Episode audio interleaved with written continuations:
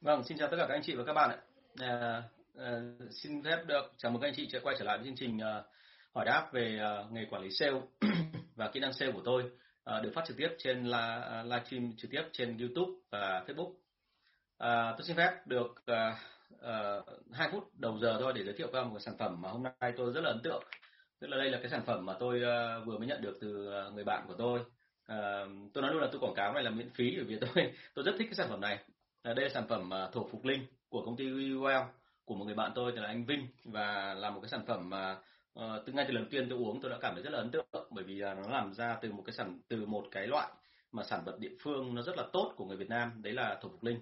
Và đây là một cái sản phẩm chiết xuất hoàn toàn an toàn không hề có một chút xíu nào bảo uh, chất bảo quản hay là một cái hóa chất nào ở trong này ngoài mỗi cái sản phẩm là thổ phục linh là chính thế thì ờ, đây là một sản phẩm thải độc rất là tốt và nếu như anh chị nào mà à, là cái người mà có kinh nghiệm liên quan đến ờ, liên quan đến đến thậm chí là tập mà khí công dưỡng sinh anh chị mà uống cái này chị sẽ cảm thấy ngay là ờ, như tôi chẳng hạn tôi có cảm nhận một chút xíu. Thành ra tôi thấy ngay là cái khí nóng ở trong cơ thể nó rất là lên rất là mạnh.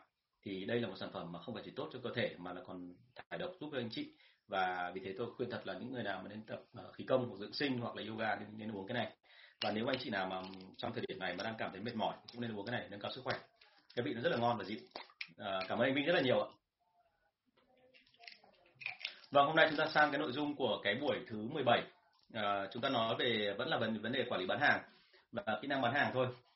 Thì um, à, tôi rất cảm ơn các anh chị thời gian vừa rồi là gửi về rất nhiều câu hỏi và đến bây giờ gần như là tôi đã đủ cho khoảng độ 30 buổi tiếp theo rồi về cái số lượng câu hỏi nhưng mà tôi vẫn cứ muốn nhận thêm các câu hỏi khác, đặc biệt là những câu hỏi mà nó gắn chặt với cả những cái mà vấn đề mà rất là nhức nhối bây giờ anh chị đang gặp phải bởi vì là chỉ có như thế thôi thì chương trình của chúng ta nó mới có hữu ích và lúc đó mọi người mới có thể là là tham gia chương trình của ta nhiều hơn phong phú hơn. Và tôi rất là mong là chúng ta nếu thấy cái chương trình hữu ích thì share lại trên các cái uh, trang Facebook của anh chị. Và và để chúng ta có thêm nhiều uh, cái gọi là đồng nghiệp tham gia vào chương trình này. Biết đâu đấy trong tương lai chúng ta có thể phối hợp với nhau làm một cái việc gì đó đúng không ạ? Uh, câu hỏi số của buổi số 17 uh, ờ, câu đầu tiên tôi nhận được đó là à cái này hơi ngoài lề một tí số lượng khách mà một sale có thể quản lý tối đa là bao nhiêu hả anh? À, phải nói thật luôn là nó không có cái định biên cho cái chuyện này. Tức là một người sale mà giỏi thì có thể quản lý được rất nhiều khách hàng.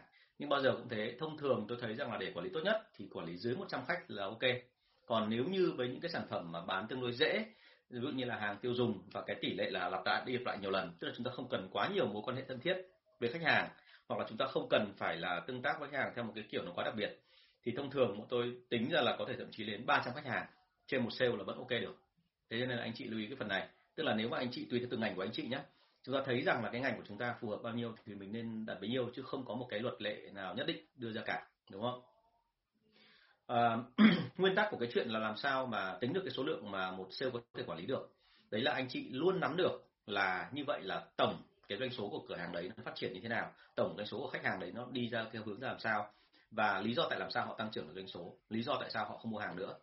Thì nếu như mà chúng ta à, ví dụ như anh chị có một người sale và họ có một số x xì nào đó khách hàng anh chị hỏi tất cả những khách hàng đó mà người sale người ta nắm được thông tin đến khoảng độ 80 90 phần trăm đúng không? Và người ta gây ấn tượng được cho khoảng độ cũng tương tự như vậy một tỷ lệ phần trăm nhất định về số lượng khách hàng. Thì thông thường đấy là những người sale mà uh, thứ nhất là có trình độ là một nhưng cái thứ hai đấy là số lượng mà phù hợp số lượng khách hàng phù hợp để cho họ quản lý. Thế thì đấy là cái mà tôi đầu tiên tôi muốn nói. Vâng, xin chào tất cả các anh chị nhé. À, chúng ta cứ đi thẳng vào vấn đề luôn. Nếu có ai có câu hỏi thì đặt luôn ở trên cái chương trình của tôi ạ. À, câu số 149 là biên lợi nhuận của em là 20%, khách hàng mua lặp lại nhiều lần. Nếu em trả lương cho nhân viên với cái mức là 4 triệu cộng 5% doanh số sau mỗi 100 triệu thì tăng được 1 triệu nữa lương cơ bản thì có được không ạ? Cái câu chuyện đây không phải là được hay không được, mà cái câu chuyện ở đây là cơ chế lương này của em nó có hỗ trợ cho người ta để phát triển được hay không và người ta thỏa mãn được cái cơ chế lương này tức là người ta thỏa mãn được cơ chế lương này mãi mãi hay không? Đấy là câu chuyện. À, ví dụ như là 4 triệu cộng năm phần trăm doanh số thì đôi khi theo cái cảm nhận của anh từ những cái gì mà anh nhìn thấy và anh anh biết sản phẩm của anh không tiện nêu ở đây thì anh thấy một điểm là như này đôi khi cái này lại quá nhiều. Và cái quá nhiều này thì nó có ổn không? Thì đôi khi là với nhân viên mới vào thì là ổn nhưng mà về lâu về dài công ty của em sẽ khó phát triển. Tại sao? Bởi vì nó có một cái đặc thù rất buồn cười. Là nếu như mà chúng ta trả lương cho nhân viên quá cao cao hơn cả cái mức họ kỳ vọng thì đến ngưỡng nào đó họ sẽ dừng lại. Bởi vì là nhân viên bán hàng ấy, thì thông thường là bởi vì ở mức thấp nhất, cho nên họ rất mong là có một cái cuộc sống mà tương đối một tí. Nhưng nếu như họ thỏa mãn một cách quá dễ dàng, tức là công ty cho họ mức lương và khiến cho họ không phải nỗ lực nhiều lắm, họ vẫn đạt chỉ tiêu, thì lúc đó họ sẽ xoay sang là trạng thái là gì? Thừa bao nhiêu tiền thì rất mong là có thêm thời gian để mà dành đồng tiền đó tiêu vào những cái việc mình thích. Ví dụ như là mình có tiền là mình gửi cho gia đình, mình tiêu một ít ở đây, mình có một ít, gọi là tiết kiệm đúng không? Đề phòng những cái lúc bất chắc. Thì sau đó rồi thì mình sẽ làm một cái động tác rất đơn giản. Đấy là gì ạ? Hai triệu còn lại, mình sẽ mong muốn là mình dùng cái đó để rủ anh em đi nhậu. Và rõ ràng là đi nhậu rồi thì mình không thể nào toàn tâm toàn ý lập trung một công ty được. Và thêm cái nữa là mình không thể nào tăng được doanh số nữa, bởi vì nếu tăng doanh số nữa thì sếp sẽ nghĩ là à như vậy còn tăng được nữa, sếp sẽ ép thêm. Cho nên là mình sẽ giữ doanh số ở mức độ đó thôi. Và lương mình được cao một tí, nhưng mà mình nhàn, mình đỡ mệt. Và mình dành thời gian còn lại để đi chơi. Đúng không? Thế cho nên là hãy nhớ tôi là cái là cái chuyện mà em trả bao nhiêu không quan trọng mà cái quan trọng ở đây là gì? Thông thường bọn anh không ấn định ra là một cái mức tỷ lệ phần trăm trong cơ chế lương cho nhân viên. À, thông thường bọn anh chuyển hết sang thành tiền mặt. Còn trường hợp thứ hai nếu có trả tỷ lệ phần trăm chăng nữa thì bọn anh chỉ trả ở một cái độ rất là tượng trưng. Để tránh cho cái chuyện là nhân viên sau này là họ quá là được chiều nhiều và họ lại lại không nỗ, nỗ lực cố gắng nữa. À, nghe câu này xong thì mọi người rất hay nói với tôi rằng là em sợ rằng là như thế nó có khắt khe nhân viên quá không? Thì thú thực với anh chị tôi trải qua rất nhiều nghề về quản lý bán hàng rồi cả về hàng tiêu dùng cả về hàng mỹ phẩm cả về hàng thực phẩm chức năng rồi là cả những cái nghề dịch vụ đúng không ạ? Cả bán những cái sản phẩm dịch vụ vô hình khác nữa. Thì tôi thấy một điểm rằng là thực ra nhân viên nhà mình ấy, cái phản ứng rất giống nhau. Mà dù ngành nào sang nữa khi mới vào ấy bao giờ anh em cũng có một cái nỗ lực cố gắng ở mức độ vừa phải thôi không phải quá nhiều cho nên ta phải lưu ý cái phần này. Là đừng có để cho anh em là bị hài lòng quá sớm bởi vì nếu anh em hài lòng quá sớm anh em sẽ dừng lại và không tiến lên được nữa. Thế cho nên là cái cơ chế lương là phải hết sức cẩn thận. Vâng à, thực ra về bản chất thì anh hay không tính vào, vào doanh số mà anh hay dùng cái cơ chế lương là tính theo KPI KPI thì sẽ chuẩn hơn rất là nhiều. Vâng bạn Thanh Tuyền đặt ra câu hỏi là cho em hỏi cách tính con tính cách con người sale nên như thế nào thì phù hợp? Em thấy có sale rất nhẹ nhàng nhưng có sale lại rất thẳng tính. Khách hàng thích tính sale nhẹ nhàng hay là thẳng tính ạ? Em cảm ơn. À, nó không có cái chuyện là tính cách mà một cái người sale phải như thế nào em ạ. Có nhiều người thậm chí là không phải chỉ mỗi tính cách đâu mà cả cái hành vi của họ và thói quen nữa chúng ta hay mặc định rằng người sale ấy là cái người mà phải nói rất nhiều. Đúng không ạ? Tức là nói nhiều là một và người đấy phải hướng ngoại là hai. Bởi vì đơn giản là đến bây giờ chúng ta chưa gặp được những người nào sale theo kiểu hướng nội và nói ít. Còn bản thân anh thì gặp rồi. Thế cho nên là câu chuyện đưa ra ở đây là nói nhiều nói ít miễn làm sao bán được hàng. Thì ở đây tính cách cũng thế thôi. Cái tính cách của em ở đây như em nói là nhẹ nhàng hay thẳng tính ấy, thì hãy nhớ một điểm là nếu mà sale giỏi nhất thì lại không phải là thuộc về một trong hai loại đấy mà là cái người biết lúc nào cần phải nhẹ nhàng biết lúc nào cần phải thẳng tính. Chẳng hạn như là anh mà đi bán hàng với cả đội nhân viên của anh, thì đôi khi các bạn ấy thấy vô cùng ngạc nhiên. Các bạn ấy tưởng là anh rất là khỏe, thành ra là các bạn ấy tự dưng vào cửa hàng thứ nhất thì thấy anh, gọi là ông xông vào bắt đầu nói chuyện mầm với cái, cả cái người ờ, mua hàng. Sang cửa hàng thứ hai thì tự dưng thấy là anh cứ, gọi là, nói năng nhẹ nhàng, khẽ khàng thì sau đó thì bạn hỏi là hôm nay hôm nay anh mệt hay sao nhỉ? Anh, em thấy là cửa hàng thứ nhất anh còn nói to được, cửa hàng thứ hai là anh cứ nói chuyện em rất khó nghe, mà chỉ có anh kia nghe được anh hay sao ấy. Thì tôi hay bảo bạn ấy là như này là bởi vì em không để ý cái anh kia. Thực ra là anh nắn giọng của anh là theo cái anh kia, chứ không phải anh nói theo cách của anh. Tức là anh nhẹ nhàng thì anh nhẹ nhàng, còn anh nói to thì anh nói to, đúng không? Nguyên tắc là người ta bao giờ cũng thích người tự giống mình. Thế cho nên là thực ra cái người giỏi nhất trong bán hàng không phải là cái người mà theo tính cách nào, mà là cái người biết điều chỉnh tính cách của mình phù hợp với tất cả mọi loại khách hàng cái đó mới là quan trọng nhất, đúng không và với nhân viên ấy, từ đôi khi là cái khả năng điều khiển này nó hơi kém một tí, cho nên tất cả các bạn quản lý phải hỗ trợ các bạn nhân viên điều chỉnh cái đó. Bởi vì bao giờ cũng vậy, là chúng ta nhìn mình trong gương thì ai thấy mình đẹp trai xinh gái hết, đúng không chỉ có người khác nhìn chúng ta thì họ mới có cảm nhận khác. Thế nên là một trong các cái bài tập mà tôi rất hay đưa ra trong cái lớp bán hàng của tôi là phải biết được người khác nghĩ gì về mình. Đến bây giờ cái trào lưu nó mới ầm ở trên facebook, nhưng thực ra cái đó thì tôi dạy cái này khoảng gần 10 năm rồi, là bắt đầu đã có cái đó rồi. Bởi vì là tôi, chính bản thân tôi là bài học cho cái chuyện đó tôi biết rõ là người ta nhìn tôi nghĩ cái gì thì lúc đó tôi dùng cái cảm giác đấy tôi điều khiển nó dễ hơn rất là nhiều. Cho nên anh chị lưu ý ở đây là cái người biết mình bao giờ cũng là người bán hàng hiệu quả chứ không phải là vì tính cách của họ là như thế nào. À, vâng bạn Xuân Quyết hỏi một câu là bên em làm B2B thì trong mùa dịch bệnh kinh tế khó khăn thì mình có nên áp dụng chính sách công nợ không ạ? Nếu có thì nên áp dụng như thế nào cho phù hợp? À, anh tại anh không biết sản phẩm của em như thế nào nhé giá trị nó có lớn hay không? Tại vì B2B cũng có cả những B2B mà giá trị nó vừa phải thôi không phải quá lớn nhưng mà nói chung lại là trong mùa dịch bệnh thì mình thấy ngay một điểm là nó vô cùng là rủi ro. Bởi vì không ai biết được là cái công ty đấy sau sau khi hết kết thúc mùa dịch bệnh hoặc là chưa hết mùa dịch bệnh thì nó có đóng cửa hay không đúng không? Thành ra với bán B2B thì anh lại nghĩ là thế này trong lúc này người ta rất khó làm. Và nếu người ta mua hàng của mình ấy, thì cũng nên tìm hiểu rõ nguyên nhân tại sao người ta vẫn mua được người ta vẫn làm. Và trong mọi trường hợp thì đây là cái lúc rất là rủi ro cho nên hạn chế công nợ tối đa. Và nên chăng lúc này thì anh thấy là với khách hàng B2B ấy, là chỉ nên tìm hiểu kỹ thôi và tương tác với người ta theo kiểu thân thiện nhiều hơn để mà gây được cái thiện cảm. Để sau đó rồi khi mọi thứ trở lại bình thường mà họ vẫn còn tồn tại nhé họ vẫn còn tồn tại thì lúc đấy bắt đầu mình hãy hãy hợp tác với họ một cách chặt chẽ. Chứ không thì rồi sau nó thật luôn là cứ cho nợ xong cuối cùng là đi đòi mệt lắm. Vâng cảm ơn bạn uh, phi nhung rất là nhiều. Khởi đặt câu hỏi đi nhá. Không phải đâu ạ tại vì thực ra đấy tất cả các câu hỏi anh đều anh đều rất là muốn trả lời bởi vì vào cái ờ, diễn đàn này của anh thì gồm có cả những người mà rất là kinh nghiệm đầy mình giống như anh Đức chẳng hạn đúng không? Cái anh mà suốt ngày là đăng ảnh hoa lan với cái anh mà suốt ngày hít đất ấy là anh đấy là người rất nhiều kinh nghiệm. Nhưng mà anh cứ giấu anh không chịu nói về người sale cho anh phải chia sẻ hộ anh ấy thôi. Thế còn có những người mà à, mới vào nghề thành ra là đừng có ngại gì cả cứ đặt câu hỏi. Ok.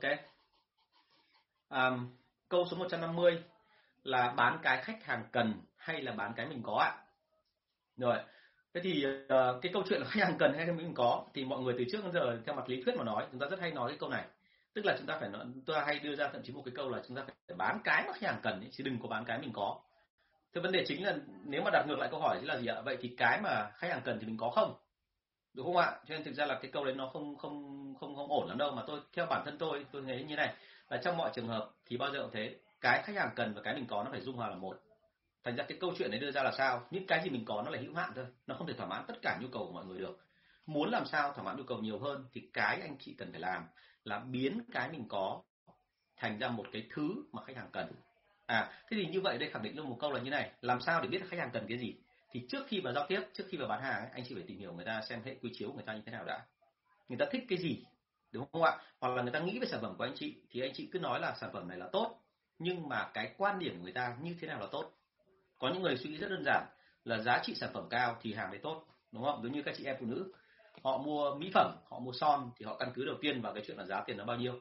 Một cái thỏi son mà 200 nghìn thì kể cả anh chị có nói là sản phẩm đấy là hoàn toàn từ tự nhiên ra, người ta cũng không tin, đúng không ạ? Đây chính là một cái sản phẩm như thế đây. Sản phẩm của anh Vinh, của công ty UOL đây. Tức là khi mà chúng ta bán sản phẩm này thì tôi, cái mà tôi gọi là phản biện anh Vinh nhiều nhất là vì là sản phẩm này quá tốt nhưng anh để mức giá quá thấp mà đến bây giờ rất nhiều người tiêu dùng vẫn không biết đến sản phẩm này, vì cái tội là họ nghĩ rằng sản phẩm mà tốt như thế thì không thể có cái giá 35 nghìn được. Đúng không? Anh đang bán là giá 35 nghìn, nhưng mà tôi đang khuyến nghị anh là có khi tăng gấp đôi này lên thì mới đủ được. Thế cho nên là câu chuyện đấy đưa ra là sao? Chúng ta đừng bán cái của mình có, tức là đừng có đằng thằng có cái gì là cứ nện hết ở mặt khách hàng, như thế không ổn. Việc đầu tiên cần phải tìm hiểu xem là phía khách hàng họ cần sản phẩm như thế nào. Sau đó rồi nắn những cái gì mình có thành cái thứ mà họ cần đúng không ạ? Thì tôi phải nói thật luôn là cái này nghe thì có vẻ uh, là hơi khó hiểu. Nhưng mà về cơ sở mà nói thì uh, uh, tại sao mà mọi người lại cảm thấy khó hiểu? Bởi vì thú thực là thời điểm này tôi thấy là các bạn đặc biệt các bạn sale mới vào nghề ấy, là một người rất là lười vì luyện cái khả năng ngôn ngữ. Cho nên là khi chúng ta nói chuyện chúng ta thường thường là chỉ có một bài riêng thôi. Chúng ta chỉ có một bài chung cho cho cái sản phẩm đó. Và gặp ai mình cũng nói ra trong khi không đúng. Cái chuẩn của dân bán hàng chuyên nghiệp đấy là với mỗi khách hàng là mình có cái cách điều chỉnh cho cái cách nói nó khác nhau và như vậy cái ngôn từ mình dùng nó phải rất khác nhau đúng không? Và vẫn quay trở lại là muốn như vậy thì phải tìm hiểu người ta và tìm hiểu qua đâu? Tìm hiểu cũng qua ngôn từ. Cái cách khách hàng họ nói ra nó chính là bộc lộ cái cá tính của họ. Mình tìm hiểu được cái ngôn từ của họ rồi biết được cá tính của họ rồi thì sau đó mình sẽ có cách tác động đến người ta. Ok không ạ? À, vâng bạn à, Angerty trả lời à, hỏi một câu là như này. Làm sao để nâng cao năng lực bán hàng online cho sale ngành F&B à, câu chuyện đưa ra là thế này nếu thương hiệu của em là đã có uy tín rồi, thì em chỉ cần dựa vào thương hiệu để em làm thôi, đúng không? Nhưng nếu nếu như kể cả có uy tín hay không có uy tín, mà với sản phẩm mới, thì bao giờ cũng có một câu chuyện là chúng ta phải làm sao đủ ngôn từ để tả cho họ hiểu sản phẩm đấy nó hay như thế nào. Tại vì ở đây em nhớ là ở đây mình bán hàng là bán hàng online. Bán hàng online tức là người ta chỉ nhìn qua được những cái tranh mà quảng cáo ở trên mạng thôi, và cùng lắm là có thêm video. Và bởi vì là cái công nghệ bây giờ về quay video nó rất là xịn, cho nên là bất cứ bán sản phẩm nào online mà kể cả video hình ảnh thì dân nhà mình tức là cái người tiêu dùng ấy bao giờ cũng trong đầu có một cái sự nghi ngờ rất là lớn là các ông đã make up lên bao nhiêu phần trăm rồi đúng không ạ? Thế cho nên là thực ra mà nói là họ nhìn thấy họ tin là một phần thôi nhưng cái quan trọng hơn thứ hai là cái khả năng thuyết phục bằng ngôn từ của mình qua lời nói đúng không? Qua lời nói nếu mà bán hàng theo cực telesale hoặc là không thì qua chat thì phải xem lại rất kỹ cái cách làm của mình. Cái nguyên tắc đưa ra của bọn tôi là gì? Cứ bao giờ bọn tôi giao tiếp với khách hàng xong bọn tôi về bọn tôi phải nghĩ lại xem là như vậy cái đoạn giao tiếp của rồi của mình ấy, nó có ổn hay không? Và chỉ có xem lại như vậy thì tôi mới chỉnh được để mà về sau năng lực của tôi càng ngày càng tăng lên. Thế thì rất nhiều đội sale, có rất nhiều người bán hàng giỏi, nhưng mà họ bỏ qua bước này. Và vì thế cho nên là đoạn đằng sau họ làm nó khá là không ổn. Cho nên là phải liên tục xem lại nhé và cái thứ hai nữa là nên tìm xem là vậy thì bây giờ cái xu thế thị trường bây giờ là mọi người thích một cái loại bánh, giống như em nói là cái loại mà sản phẩm mà thực phẩm hay là đồ uống nó như thế nào. Nếu như họ thích theo một cái hướng nào đó thì mình sẽ bắt buộc phải mô tả cái sản phẩm đấy cho nó phù hợp với cái đó ví dụ như ở Việt Nam mình rất hay có cái kiểu trào lưu. Có một dạo là nổi bật lên là một loạt cái gì matcha từ đồ uống matcha cho đến bánh matcha đúng không? Thì lúc đó mình ra một cái sản phẩm mà chỉ cần gắn thêm matcha vào thôi là mọi người chả hỏi gì nữa mọi người cứ thế là ăn đây rồi có một dạo chúng ta lại rộ lên về cái sản phẩm là gì ạ? Spirulina tức là cái tảo mà của tảo xoắn của Nhật Bản đấy à, ờ, tảo xoắn Nhật Bản hoặc tảo xoắn của châu Phi ấy, thì lúc đó cứ cái gì mà dính với spirulina người ta bảo là tốt đúng không ạ? À, rồi có một trào lưu nó lại rộ lên cái chuyện là sản phẩm này là nano thế là bắt đầu là cứ thế ồn vào và cứ có cái sản phẩm nano là tự dưng mọi người tự nghĩ rằng đấy là sản phẩm tốt. Thế cho nên cái này phải rất là chú ý xem là cái trào lưu hiện tại bây giờ nó đang là cái gì để mà chỉnh sửa cái cái, cái cách nói của mình cho nó phù hợp.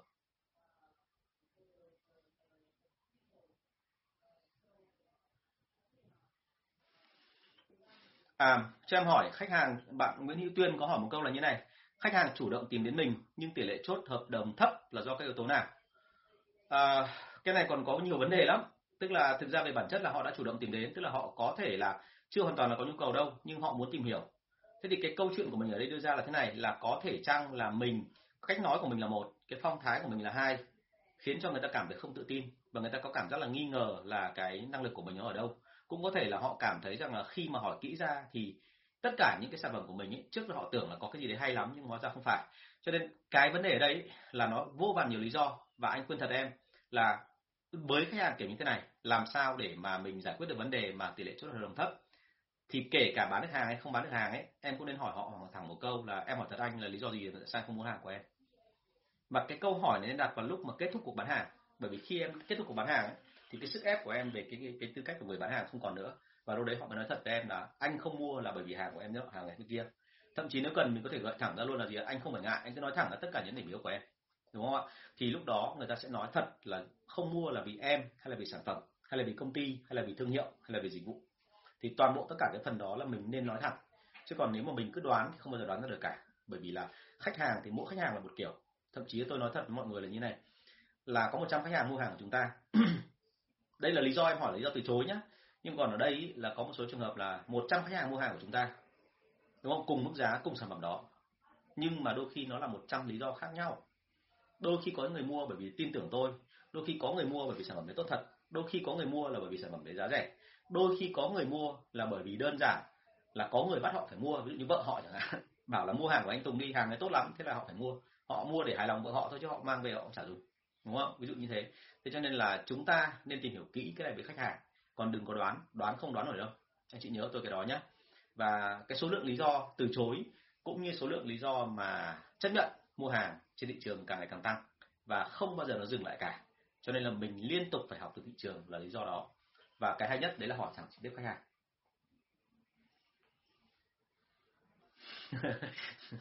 Vâng anh Vũ Hải có áp dụng giá gấp đôi theo ý thầy, đúng không?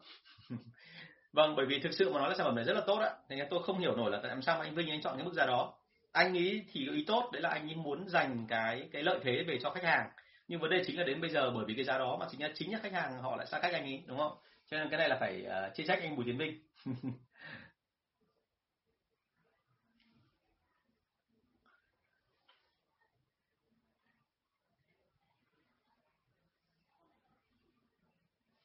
Vâng, cảm ơn anh ờ, Vinh rất là nhiều.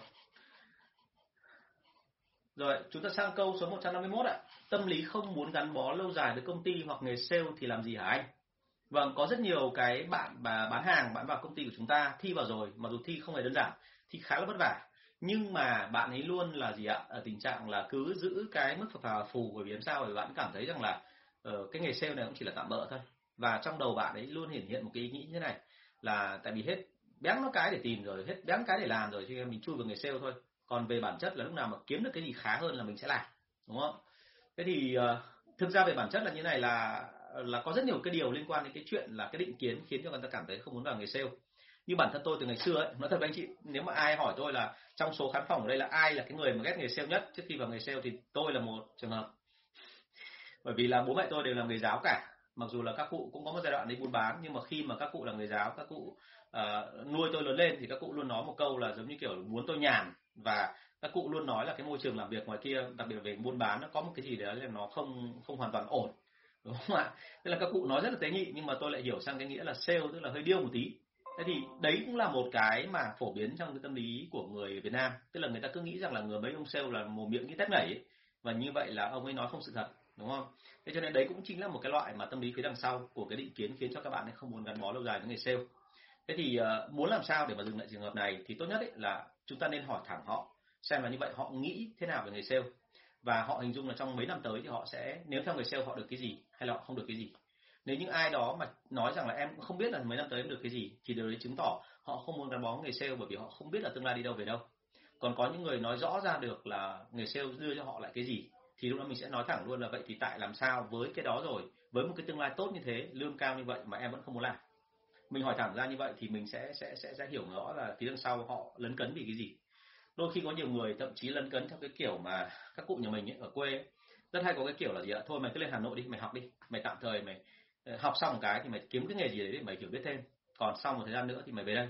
Bố mẹ đã sắp sẵn cho mày một chỗ rồi và chỗ đấy là chỗ gì? Tức là về phường về xã ở cái địa phương đấy làm. Đúng không ạ? Thế thì uh, khỏi nói cho anh chị cũng biết là lương ở đâu cao hơn rồi. Khỏi nói cho anh chị cũng biết là với người trẻ nếu mà về phường về xã thì nó khác gì với cái chuyện là đi bán hàng ở bên ngoài rồi. Đúng không thế nhưng mà với người Việt Nam mình thì đất lề quê thói bố mẹ nói là phải nghe. Đúng không rất nhiều cụ là như thế. Thậm chí đến bây giờ nhiều ông là 40 45 tuổi nó vẫn cứ nghe lời bố mẹ. Thế nên câu chuyện của chúng ta là là phải tìm hiểu được cái đó của họ thì mới biết được và điều chỉnh được để cái suy nghĩ của họ nó quay trở về một cách đúng đắn hơn. Vâng. Vâng anh Trần Đức Lợi, hình như năm 77 là làm à, giống tuổi tôi với anh là làm người sale khá nhiều, đúng không ạ? Đừng đổ tại số phận anh ơi, tất cả đều tham tiền cả. Tham tiền thì mới làm người sale. Vâng. À bạn Nguyễn Lương có hỏi một câu là, thầy cho em hỏi, nếu bán hàng qua điện thoại, muốn nắm bắt được tâm lý khách hàng thì cần đặt những câu hỏi như thế nào? Khách hàng dùng giá ép các nhà cung cấp và nhà cung cấp tự giết nhau. Lúc nào cũng thế. Nếu mà khách hàng nói về chuyện khách hàng ép giá mình thì lúc nào khách hàng trả ép. Đúng không ạ? Luôn luôn khách hàng ép. Bởi vì thực ra là họ có cái cái cái cơ sở, họ có điều kiện làm được cái chuyện đó. Họ mua hàng của chúng ta mà. Thế cho nên cái câu chuyện là họ ép nhà cung cấp thì thì hiển nhiên còn nhà cung cấp tự giết nhau là bởi vì họ, người không biết bắt tay nhau. Đúng không? Còn bây giờ trả lời câu hỏi của em này. Là nếu bán hàng qua điện thoại, muốn nắm bắt tâm lý khách hàng thì cần đặt những câu hỏi như thế nào? Thì khoan hãy nói về đặt câu hỏi. Việc đầu tiên là em có nhận ra được là cái giọng nói của họ ở phía bên kia kìa, là đặc điểm gì không? Đúng không ạ? Kể cả là nam, cả nữ, rồi kể cả cái chuyện lứa tuổi như thế nào, rồi là cái bối cảnh họ đang nói chuyện với chúng ta trong cái lúc phòng ở mầm như vậy, hay là đang nói ngoài đường. Đúng không ạ? Rồi cái từ dùng của họ trong cái lúc mà nói chuyện với em thì nó như thế nào? Rồi chỉ cần một câu hỏi thôi. Câu hỏi với họ, ví dụ như có rất nhiều câu hỏi. Thời nay thì hình như là kính ngữ nó hơi hít. Thành ra là một người nhảy vào trong fanpage, một người hỏi một câu rất là gì ạ? Tôi đang chào, hàng này ngon lắm, hàng này tuyệt vời lắm, thế nọ thế kia. Đục phát nhảy vào luôn là gì ạ? Giá bao nhiêu? Chấm hỏi. Đúng không? Còn không hiện cả mặt cười nữa tức là rất là lạnh lùng. Thì đấy là một cái cái mà mình thấy ngay là gì? Có thể đấy là người trẻ, có thể đấy là cái người mà bỏ, tức là người ta không có quá nặng nề về cái chuyện lễ giáo. Đúng không ạ? Thì đấy là một dạng nắm bắt tâm tâm lý rồi. Cho nên là cái việc đầu tiên, chưa cần phải nói gì đến câu hỏi cả. Bởi vì câu hỏi thực ra nó là cái phần ở phía sau. Chỉ khi nào mình chắc chắn rằng khách hàng thoải mái với mình thì mình mới nên đặt câu hỏi chứ còn bây giờ mình chưa chắc chắn thì tốt nhất là thậm chí là mình phải trả lời câu hỏi của họ ấy. chứ đừng có dại mà là chưa gì đã chăn chắn chắn đặt câu hỏi, đúng không? Thế cho nên là hãy qua cái cách ứng xử và cái cách nói chuyện của họ để xem họ là người như thế nào. Và qua cái từ dùng ấy, nếu như em là cái người mà chịu khó nghiên cứu về cái từ dùng, nó có cả một bộ môn luôn. Nó nghiên cứu cái tâm lý con người thể hiện qua cái cách từ dùng, đúng không? Từ cái loại từ cho đến cả cái cái từ nhấn mạnh của mình, đúng không ạ? Thì thì cái này là nó là những cái rất là sâu và trong báo chí hay là trong tất cả các ngành liên quan đến chuyện là viết lách, nó đều dạy về cái này. Nên là anh chị có thể tìm hiểu thêm thông tin. Và đặc biệt nữa là những cái thông tin chuẩn nhất thì vẫn là thông tin từ nước ngoài, tức là những cái bài viết bằng tiếng Anh. Nó có rất nhiều cái như thế, nhá. Thành ra là muốn là qua điện thoại nắm bắt được tâm lý khách hàng thì việc đầu tiên là phải lắng nghe đã. Sau đó rồi thì bắt đầu quen rồi thì mới đặt câu hỏi. Và các câu hỏi thì thực ra mà nói thì bọn tôi hay đưa ra những câu hỏi theo kiểu là từ nông đến sâu. Nó hết những nguyên tắc mà nhà báo ấy nguyên tắc từ nông đến sâu và hỏi thì thông thường là hỏi cả cái mà nó gọi là năm WS question ấy, tức là ai, ở đâu, khi nào, như thế nào và tại sao. Tất nhiên là qua telesale ấy, thì phải nhớ một điểm như này, là chúng ta lắng nghe khách hàng và phân biệt được tính cách của họ qua giọng nói, thì bản thân họ họ cũng phân biệt chúng ta không ạ? Có đúng không? Họ có đánh giá chúng ta cùng một lúc. Thế cho nên cái cách hỏi của chúng ta nó phải làm sao phù hợp với từng đối tượng. Tức là việc đầu tiên anh chị muốn làm gì thì làm, anh chị phải tạo ra được một cái sự nhẹ nhàng, cái trước đã. Sau đó rồi thì anh chị hãy đặt câu hỏi chứ đừng có bao giờ mà sộc sộc sộc vào mà cứ thế là phang thì nó rất là mệt đúng không? Nhớ cái đó thôi nhé và để mà trao đổi kỹ hơn thì em có thể là inbox cho anh để cho anh biết được là cái sản phẩm em bán là cái gì và em muốn nắm bắt tâm lý như thế nào. Bởi vì thực ra là với mỗi sản phẩm uh, thì thông thường là có một số cái tâm lý nhất định thôi chứ không phải là là cái gì nó cũng có.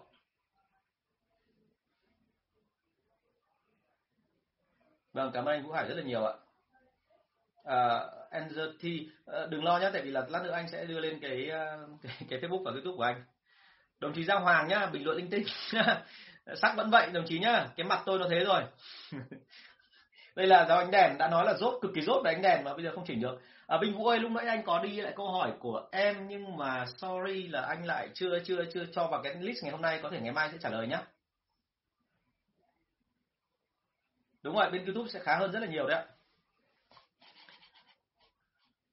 Vâng sang câu hỏi số 152 câu hỏi này là liên quan đến chuyện là đặc tính sản phẩm và lợi ích. Câu hỏi đưa ra là thế này, đặc tính của sản phẩm thì khác gì với lợi ích ạ? Thế thì ờ, ở đây có một cái điểm như này, chúng ta phải lưu ý này. Đặc tính sản phẩm, tức là những cái công dụng của sản phẩm, chẳng hạn những cái sản phẩm mà thổ phục linh của anh Vinh ở đây, thì nó là cái sản phẩm mà thải độc, tốt cho gan để mà gọi là chống say rượu, đúng không ạ? Và làm cho mấy ông gọi là uống rượu thì không bị hại về gan, đúng không? Rất nhiều thứ. Và nó tốt cho cả gân thì phải, đúng không ạ? Đúng rồi mạnh cả gân cốt nữa, tức là rất tốt cho đàn ông, đúng không? Đàn ông để làm việc gì tôi không biết, đúng không? Thế thì cái ở đây đưa ra là thế này là đấy là đặc tính của sản phẩm.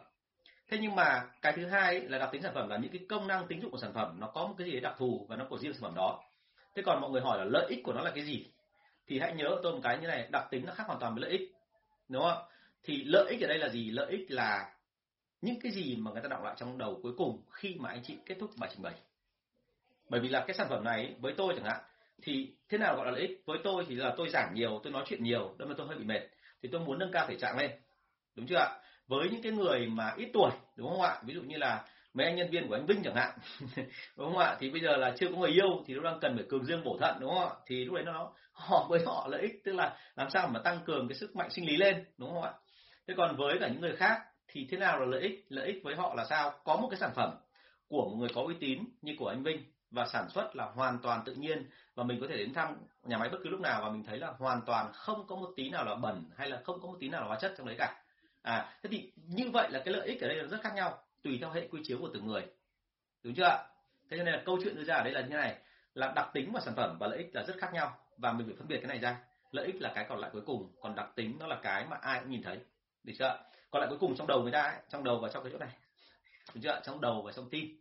Tức là bao giờ cũng thế khách hàng là vô cùng cảm tính cho nên đôi khi là mình tạo ra một cái ấn tượng về mặt logic rồi. Anh chị còn phải tạo ra ấn tượng về tình cảm? Nếu mà ai nói với tôi là sản phẩm này là như thế nào thì tôi có cảm giác là sản phẩm này nó chăm sóc khách hàng rất giống như là một bác sĩ kè kè bên mình. À, như vậy là đấy là một sự chú đáo đúng không ạ? Thì toát lên cái sự chú đáo đấy là đủ để tôi mua rồi được chưa? Vâng uh, chưa có người yêu mà tăng cường sinh lý thì xả vào đâu hả thầy? Vâng anh lợi anh hỏi thế thì uh, tại vì nếu mà uh, tăng cường sinh lý mà chưa biết xả vào đâu thì theo anh lợi đi bán hàng ạ. Được không ạ? Hoặc là theo anh Đức đúng không? Anh Đức thì là suốt ngày bán bánh ngọt. Anh Đức rất hay vào cà khịa. À, một cái ví dụ tôi hay nói là như này. Ví dụ như là đặc tính của sản phẩm bỉm sữa bỉm là gì? Bỉm là một cái sản phẩm mà giúp chúng ta là gọi là giúp cho trẻ con là nó nó tức là đại khái là ngủ mà không bị uh, thức giấc giữa chừng đúng không? Bởi vì nó uh, hút những cái chất thải của em bé ra. Nhưng với cái người mẹ lợi ích của nó là gì? Lợi ích là thể hiện tình yêu của người mẹ với cả cái cô cái cái cô bé cậu bé đó đúng không? Vâng bạn ờ, để tôi trả lời luôn câu hỏi của bạn Tuấn Anh ạ. Em làm về thực phẩm đóng hộp. Em là một đối thủ cùng chào hàng của một chuỗi siêu thị. Đối thủ của em được chọn chạy trước nhưng doanh số thấp không ra được hàng và siêu thị vì thế cũng từ chối bên em. Họ bảo đánh giá ngành hàng này không hấp dẫn. Nhưng sản phẩm bên em thì các đơn vị khác bán rất là tốt. Em giải thích đủ kiểu trích dẫn dữ liệu doanh số bên em nhưng vẫn không được. Thì em phải làm thế nào để thay đổi suy nghĩ các bạn phụ trách thu mua đó ạ? Em nghĩ đây chỉ là nghĩ chủ quan của một cá nhân thôi. Mà khiến khách hàng không có chỗ mua hàng, siêu thị mất khách nhưng mà lợi nhuận. Ok. Thực ra này là siêu thị có rất nhiều lý do để mà không nhập hàng của chúng ta và phải nói thẳng luôn là cái chuyện mà quyết định ra một cái sản phẩm nào đấy thì thường thường là do rất nhiều người uh, ảnh hưởng đến cái người mà giám đốc siêu thị. Cái, cái người mà trưởng phòng thu mua thì uh, hôm nay tôi cũng vừa nói chuyện với cả một đội liên quan đến chuyện bán siêu thị này xong thì nó có rất nhiều lý do. Và chúng ta phải biết được là lý do của tất cả những người tham gia vào quá trình quyết định để nhận một cái sản phẩm vào đúng không? Thế thì uh, chuyện này nó hơi ngoài luồng tí. Là rất thông cảm là có gì thì là sẽ inbox đi. Em inbox anh đi em đặt lại câu hỏi này thì anh sẽ trả lời để cho em chứ còn không phải là chúng ta đừng có nghĩ là sản phẩm của mình tốt mà vào được siêu thị đâu. Nó có nhiều vấn đề phía đằng sau, đúng không? Đôi khi là sản phẩm tốt, nhưng mà như tôi nói lúc nãy đấy, vẫn là quay trở lại cái hàng của ông Vinh đây. Là sản phẩm tốt, bày vào siêu thị rõ ràng rồi, nhưng người ta không mua, bởi vì đơn giản người ta nhìn thấy giá xong người ta sẽ ngồi, người ta phản hồi ngược lại là gì? Làm quét thì có cái hàng nào mà giá, mà sản phẩm tốt như vậy mà giá lại rẻ như thế? Trong khi không hề biết là ông đã phải nghiến răng nghiến lợi để ông chịu lỗ sản phẩm này rồi, đúng không? Nên đấy là một cái nó rất là tội nghiệp cho một số sản phẩm tốt của Việt Nam vâng à, bên YouTube thì nhìn lên sắc luôn. Đúng rồi ở bên YouTube trông tôi đẹp dai hơn ạ. Nếu anh chị cảm thấy đau mắt quá thì nên chuyển đến YouTube xem. Ok Nguyễn Tuấn Anh nhé, có gì là inbox xong mình sẽ trao đổi thêm bởi vì nó có nhiều vấn đề phía đằng sau lắm. Anh chạy đến những cái sản phẩm mà và trong cái kênh mà siêu thị thì ờ, từ những năm mà hai từ năm bao nhiêu từ năm cỡ khoảng độ 99 2000 từ khi anh còn là sinh viên cơ thì anh đã phải chạy rồi. Thành ra là những cái phần đó là anh anh nắm được nó một số cái thông tin. Thành ra mình sẽ trao đổi thêm. nó nó không đơn giản. Đặc biệt là công ty của em nếu mà không có thương hiệu nhiều lắm hoặc công ty của em là nó là một cái sản phẩm mới về thì phải lưu ý hết sức về cái phần này.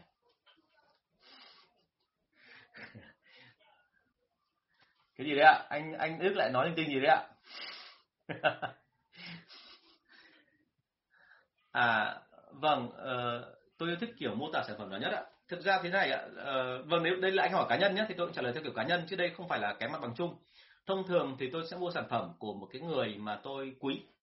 À câu chuyện nó là như thế. Tức là bây giờ cái cái nhân viên đó họ phải nói làm sao để cho tôi cảm thấy là cái sản phẩm đấy nó bị thuyết phục. Nhưng mà cái trước hết, làm sao bị thuyết phục thì tôi cần phải biết là người đấy có thật thà với tôi hay không.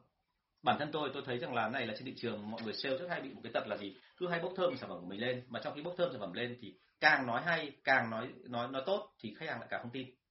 Đúng chưa ạ? Và đôi khi các bạn sale còn bị mắc một cái tật này nữa là nói cái kiểu tốt của sản phẩm là chỉ theo một kiểu à thế thì tại sao lại theo một kiểu? Theo một kiểu thì nó không đúng đúng không ạ? Và vì thế nó cứ lung tung xòe hết cả lên đúng chưa ạ? Nên là cái câu chuyện là như thế. À, rồi đây anh Vinh vào rồi. Đây khổ chủ đây. À đây ạ. Giám sát làm bạn giao tổng tiếp theo hỏi câu này là giám sát làm việc rất khó chịu gây ức chế cho nhân viên. Theo anh nhân viên làm như thế nào để hài hòa trong công việc hay xin nghỉ việc? Cái này tùy nhân viên chứ bản thân anh thì anh thấy như này hôm qua anh có trả lời một bạn liên quan đến câu chuyện này rồi. Tại vì thực ra là giám sát gây khó chịu và gây ức chế thì hãy nhớ một cái như này là đôi khi công việc của họ yêu cầu phải họ phải làm như thế. Thế thì bây giờ cái việc của mình ấy, đã bao giờ em em ngồi lại và em nói chuyện với giám sát chưa? Thậm chí mình sẽ nói thẳng một câu luôn là em luôn cố làm tốt, nhưng mà anh làm ơn đừng có quát, đúng không ạ? Ông sếp của tôi ngày xưa rất hay thích quát, nhưng mà quát được một hai lần thôi, lần sau tôi đếch sợ nữa, thì tự dưng lại thành ra phản tác dụng. Thế nên câu chuyện đưa ra ở đây là gì? Đôi khi có nhiều giám sát là họ không hiểu cái điều đó đâu đôi khi họ cứ cố gắng làm tốt thôi nhưng mà họ không hề biết rằng là cái không làm cái cái mà làm tốt của họ như vậy thì nó gây ức chế cho người khác. Thành ra em nên trao đổi thẳng với người ta để xem xem là uh, bây giờ em rất muốn làm việc với anh đúng không ạ? Nhưng mà anh hướng dẫn em thì em đồng ý là anh giỏi hơn em. Và em đồng ý là em muốn anh uh, dạy cho em cái nghề này và em rất muốn học. Nhưng vấn đề chính là em uh, em rất là cảm thấy là là là bất nhẫn khi mà tự dưng anh cứ ngồi hét vào mặt em như thế. Bởi vì em thấy là bây giờ chả có việc gì cả có vấn đề gì thì anh cứ nói thẳng với em đúng không? Thế nên là là chúng ta nên nói thẳng đừng đừng có ngại em ạ. Tại vì thực ra mà nói là nói thẳng câu luôn là bây giờ là thế giới nó nó nó, nó mở rộng và nó thoải mái lắm rồi. Cả về các bạn sale rất nhiều lựa chọn. Cho nên là thực ra giám sát biết cái chuyện đó chứ không phải là không. Và em có thể nói thẳng luôn là nếu như anh mà cứ hét thêm lần nữa là em nghỉ việc. Thì như vậy là người ta sẽ phải kiềm chế. Không ai thích là đối xử với mình theo kiểu là là thô bạo cả. À, nguyên tắc ở đây đưa ra là thế này giám sát là người phải đôn đốc anh em để làm cho nó tốt lên. Thành ra là nếu như họ không làm được điều đó thì như vậy họ không tròn trách nhiệm thế nhưng mà đôi khi có một số giám sát là hơi quá đà lên như vậy. Bản thân anh ngày xưa cũng thế. Mới đi làm xuống dưới tỉnh, đầu tiên là, tại vì anh lại còn thế này cơ. Anh là được tuyển vào là với vai trò là giám đốc bán hàng luôn. Tức là từ một người không biết gì và sau 3 tháng người ta huấn luyện đào tạo anh để mà trong thời gian đó vừa làm nhân viên bán hàng phải thật là giỏi, gấp hai, gấp ba lần nhân viên bình thường. Sau đó rồi họ nâng một phát lên làm giám đốc bán hàng luôn, sau có đúng 3 tháng. Hồi đấy em có 24 tuổi thôi. Thì thì cái câu chuyện nó ra là anh nó gọi là giống như cái quả F9 ấy, bị 9S thì anh nghĩ mọi chuyện nó khá đơn giản và anh thấy rằng là anh chịu được sức ép, anh chịu được cái môi trường mà áp lực rất là lớn. Cho nên là khi mà xuống đến địa bàn ấy, thì anh cũng tương tự như vậy, anh nghĩ là với nhân viên cũng sẽ chịu được cái đó. Và cuối cùng anh ép nhân viên. Trong một buổi anh đi thì đi với nhân viên để huấn luyện ấy, anh chỉ cho nhân viên một lúc là 25 lỗi. Thì rõ ràng thôi là nghe thấy xong là người ta đã ngất rồi, người ta không biết là lỗi người ta như nào và người ta cảm thấy vô cùng bi quan. Nhiều ông là chỉ đi một lần với anh thôi là xin nghỉ việc, đúng không? Thì anh hoàn toàn không biết đâu. Anh cứ nghĩ là như thế là tốt cho họ. Nhưng mãi sau này anh mới hiểu là phải từ từ chỉnh lại không phải là cứ cái gì mà cái là làm được ngay đâu. Vâng bà Nguyễn Phương có đặt câu hỏi là mình nên xây dựng thương hiệu vững mạnh online trước rồi chào hàng vào các siêu thị, cửa hàng, các shop, cửa hàng thực phẩm hay ngược lại ạ? Hay mình làm song song? Thông thường mà bài bản của các cái công ty lớn ấy, thì họ đầu tiên sẽ giải thảm về mặt thương hiệu và truyền thông trước.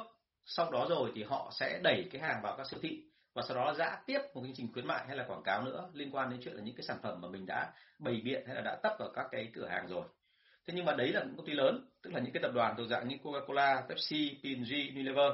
Nhưng mà công ty của em nếu là công ty tư nhân ở bên ngoài thì nói thật luôn là liệu cơm gắp mắm tiện thế nào thì làm thế đấy. Được chưa ạ? Ok. Anh chưa hiểu mẫn bá hậu hỏi gì nhá thì có thể nói rõ hơn cho anh được không? Thì ờ, hãy nhớ một cái là như này là ở trên, uh, trên môi trường SME thì là nguồn lực của chúng ta có hạn và chúng ta cũng không có đủ người để mà phủ kín tất cả các khu vực. Uh, và đặc biệt là tiền không có đâu không đủ tiền để làm đâu. Cho nên đừng có làm theo kiểu chuyên nghiệp, cố quá lại thành quá cố. Tốt nhất là nên làm cái động tác là vừa làm quảng cáo, vừa để thăm dò thị trường. Quảng cáo cũng là thăm dò nhé chứ không phải là quảng cáo là chỉ có mỗi là để mà truyền bá thông tin đâu. Và thứ hai là nên xúc tiến luôn, nếu có thể, vào các cái cái cái cửa hàng.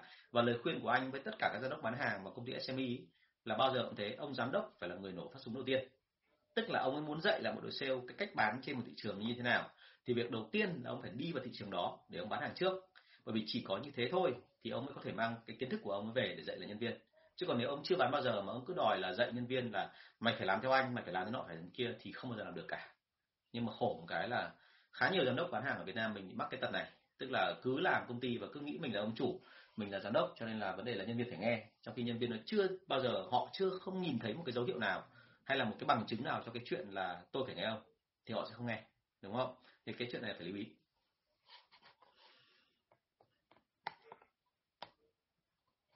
Vâng, câu hỏi số 153. À đây, Nguyễn Hữu Tuyên hỏi bạn hỏi thêm này. Một CEO kỹ thuật mà hướng dẫn các nhóm sale thì cần chú ý cái vấn đề gì ạ? Cái chuyện này nói rồi đấy. Một CEO mang tính kỹ thuật thì có thể là cái người rất yêu sản phẩm và họ bán hàng rất là tốt bởi vì cái tình yêu đó. Tôi đã từng gặp những cái ông mà bán hàng mà chỉ bán một cái phần mềm máy tính thôi mà mặc dù là họ chỉ là dân kỹ thuật chứ họ không phải là dân sale. À, tôi đi qua một cái hội trợ và tôi thấy họ đang bán cái phần mềm đấy ở hội trợ đấy thì tôi dừng lại tôi hỏi thì vấn đề chính là thực ra mục đích của tôi không phải là mua nhưng mà tôi nhìn cái chương trình của họ bán và tôi nhìn cách anh diễn đạt thì tôi cảm thấy là nếu mà mình có điều kiện là mình sẽ mua. Vì sao? Bởi vì cái người đấy họ bán hàng mà cái anh chị dung là mặt mũi họ trông rất mệt mỏi giống như kiểu họ thức khuya nhiều đêm rồi. Thế mà khi mà gặp khách hàng hỏi đúng cái câu mà họ thích họ trả lời ấy, mắt họ sáng rực lên. Và họ gần như cái kiểu sống động hẳn lên và nó vượt ra khỏi cái mà cái cái hình hài ban đầu của họ là nhỏ. Cái anh kỹ thuật đấy cao có mét năm thôi. Thế thì lúc đó họ làm cho tôi cảm thấy hứng khởi và tôi bị gần như bị cuốn theo cái hứng khởi đấy của họ thì rõ ràng là cái siêu kỹ thuật đấy họ có thể mạnh với cái chuyện đó. Nhưng cái điểm yếu nhất của siêu kỹ thuật ấy là sẽ điểm anh anh anh Sơn Góp là đề nghị không tập trung vào điểm yếu nhá tập trung vào điểm mạnh nhá. Thì khi mà các ông siêu kỹ thuật ấy ông ấy dạy cho nhân viên ở dưới thì ông hay bị một cái điểm là ông không uốn éo được. Thế nào là không uốn éo bởi vì ông kỹ thuật ấy là ông rất rành mạch ra là cái gì tốt cái gì không tốt. Và tôi như tôi đã nói ở trên ấy, dân kỹ thuật đôi khi đi bán hàng có nhiều cái rất buồn cười tức là bởi vì đam mê họ vào nói mà họ nói cả những cái thứ mà đáng nhẽ không nên nói. Đúng không? Và khi không nói như vậy mà vẫn cứ nói ra thì khách hàng sẽ không thích. Thế nhưng mà dân sale thì có một cái đặc điểm rất là quan trọng đấy là họ phải biết cách lựa theo từng khách hàng mà nói cho nó phù hợp. Thế nên là cái ông mà về siêu kỹ thuật thì khi mà truyền tải nhân viên thì nên chuyển về cái tình cảm về cái sản phẩm và cái tình yêu sản phẩm của mình với nhân viên. Thế còn ngoài ra nữa thì ông nên để cho một người nào đấy có kinh nghiệm về cái chuyện bán hàng ấy, đắp ra đắp thịt thêm vào cái phần mà trình bày của ông ấy để cho nó để cho nó mẹ nhẹ nhàng để cho nó mượt mà hơn tránh cái trường hợp mà nó quá khô cứng. À ok bạn mẫn bá hậu có nói rằng là em muốn tuyển nhân viên thị trường và quản lý nhân viên. Thế thì thế thì anh chưa hiểu lại tức là ý em nói là muốn bây giờ tuyển nhân viên ở đâu hả? Hay là như nào em? Có thể rõ câu hỏi được không? Muốn tuyển nhân viên thị trường và quản lý nhân viên tức là em muốn tuyển nhân viên thị trường này thì rõ ràng là gì em phải tìm đến người ta thôi. Một trong những cái mà tôi hay làm ấy là như này là uh, cách dễ nhất là mình nên xem lại một số chung của tất cả nhân viên hiện giờ đang làm công ty mình. Họ đến từ đâu? Họ từ môi trường nào ra? Và sau đó lần ngược ra cái môi trường đó để mà tuyển. Bởi vì những cái người mà vốn dĩ đã làm với mình rồi thì thông thường những cái người cùng học với họ, cùng ở môi trường đó với họ, thường thường là họ là những cái người mà sẽ trở thành những người bán hàng mà có cái năng lực tương tự như của người kia, đúng không? Nhưng câu chuyện đưa ra là thế này là trong một số trường hợp thì thậm chí là nếu như anh nhé anh là cái người bán hàng mà có anh có kinh nghiệm mà anh có thể đào tạo được tốt nhé thì thậm chí anh thích nhất là những cái người mà có khả năng giao tiếp tốt, nhưng mà chưa có kinh nghiệm gì bán hàng cả. Thì anh sẽ huấn luyện là từ đầu và trở thành những viên bán hàng rất là giỏi. Thế còn quản lý nhân viên ấy, quản lý nhân viên thì em phải căn theo cái hành vi mà nhân viên tạo ra được cái doanh số. Tức là những hành vi chính, hành vi nào mà tập trung và tạo ra doanh số thì em phải quản lý cái hành vi đó. Đúng không? Thì câu chuyện đưa ra ở đây là như này, anh rất cần nhiều thêm thông tin về cái mặt hàng của em cũng như cách em làm, chứ còn không thể hỏi chung thế được. Tốt nhất là em, nếu có chuyện gì em có thể inbox thêm cho anh, ví dụ em bán dịch vụ, em bán ở môi trường như thế này mà em không biết cách quản lý nhân viên thì lúc đấy anh sẽ chỉ cho em nó cụ thể hơn.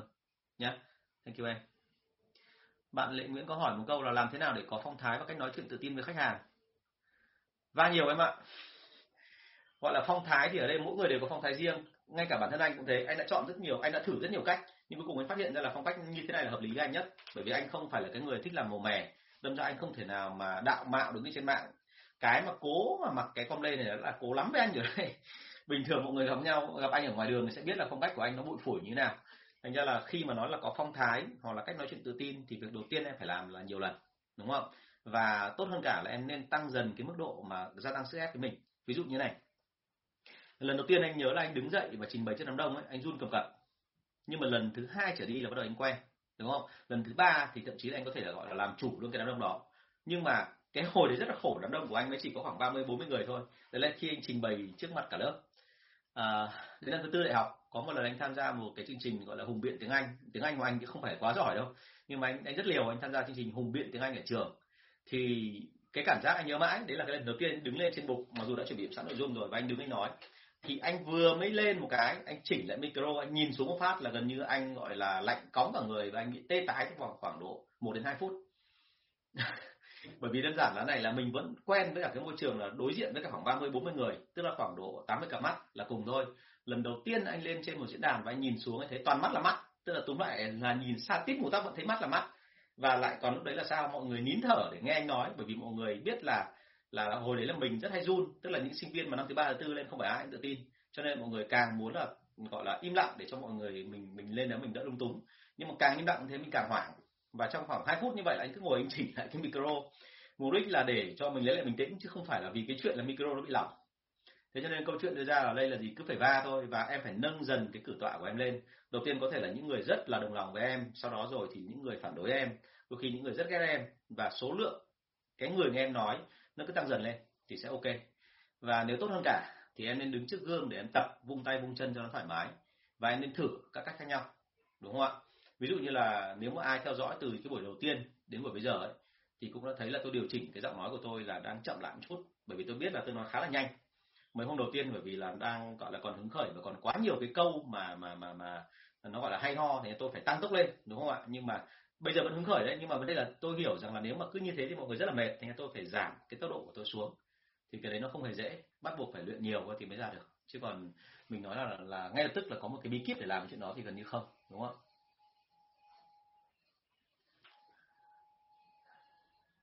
Sản phẩm bán sơn nhà anh ạ. Ok. Thế có khi là, là về inbox nhé xong mình nói chuyện kỹ hơn nhé ok thầy ơi cách làm nào để mọi người chủ động và hàng ngày chia sẻ kinh nghiệm cho đội ngũ nhân viên với nhau? Cái này quản lý phải tác động em ơi. Tại vì thực ra là trong một đội sale ấy, thì thông thường là như này. Trong thường một đội sale thường thường là mọi người hay tương tác với nhau theo kiểu là ai mà có cái gọi là ảnh hưởng lớn nhất. Chút. Ai mà có ảnh hưởng lớn nhất thì sẽ ảnh hưởng đến người còn lại đúng không ạ? Thế nhưng mà thường thường là mọi người ở Việt Nam mình đặc biệt ở Việt Nam mình thì mọi người không chủ động đâu tức là nhân sự của Việt Nam mình ấy, mọi người sẽ không chủ động trong cái chuyện là giúp nhau tương tác đâu.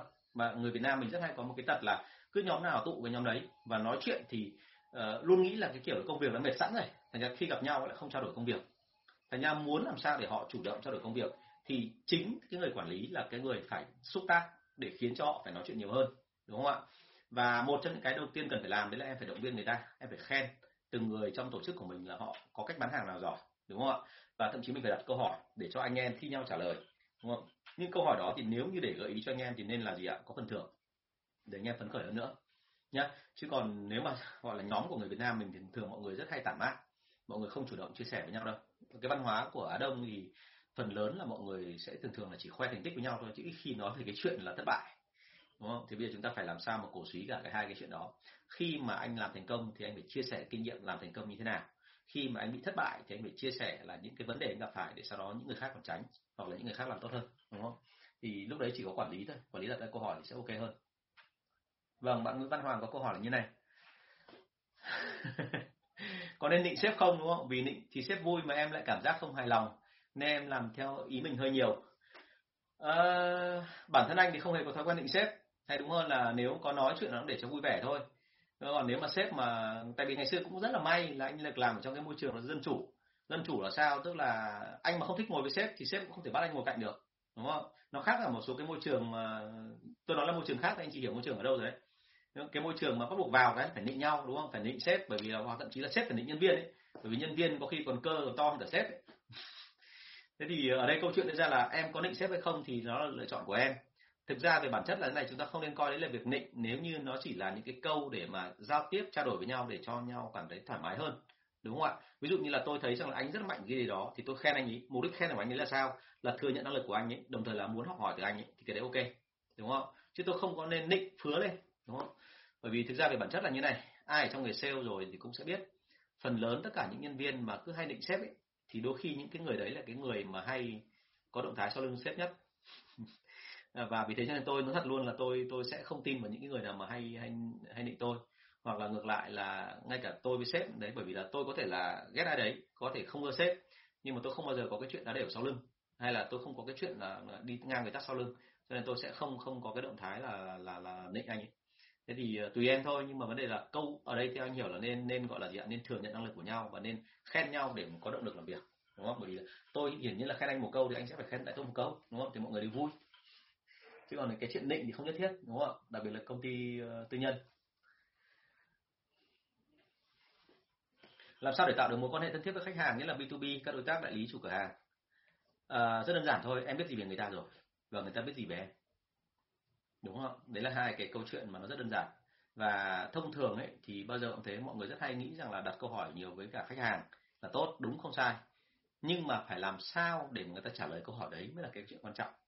Thế nên là cái kỹ thuật ở đây là B2B thì thường thường là nó mang tính chất là hướng vào cái cá nhân rất là nhiều.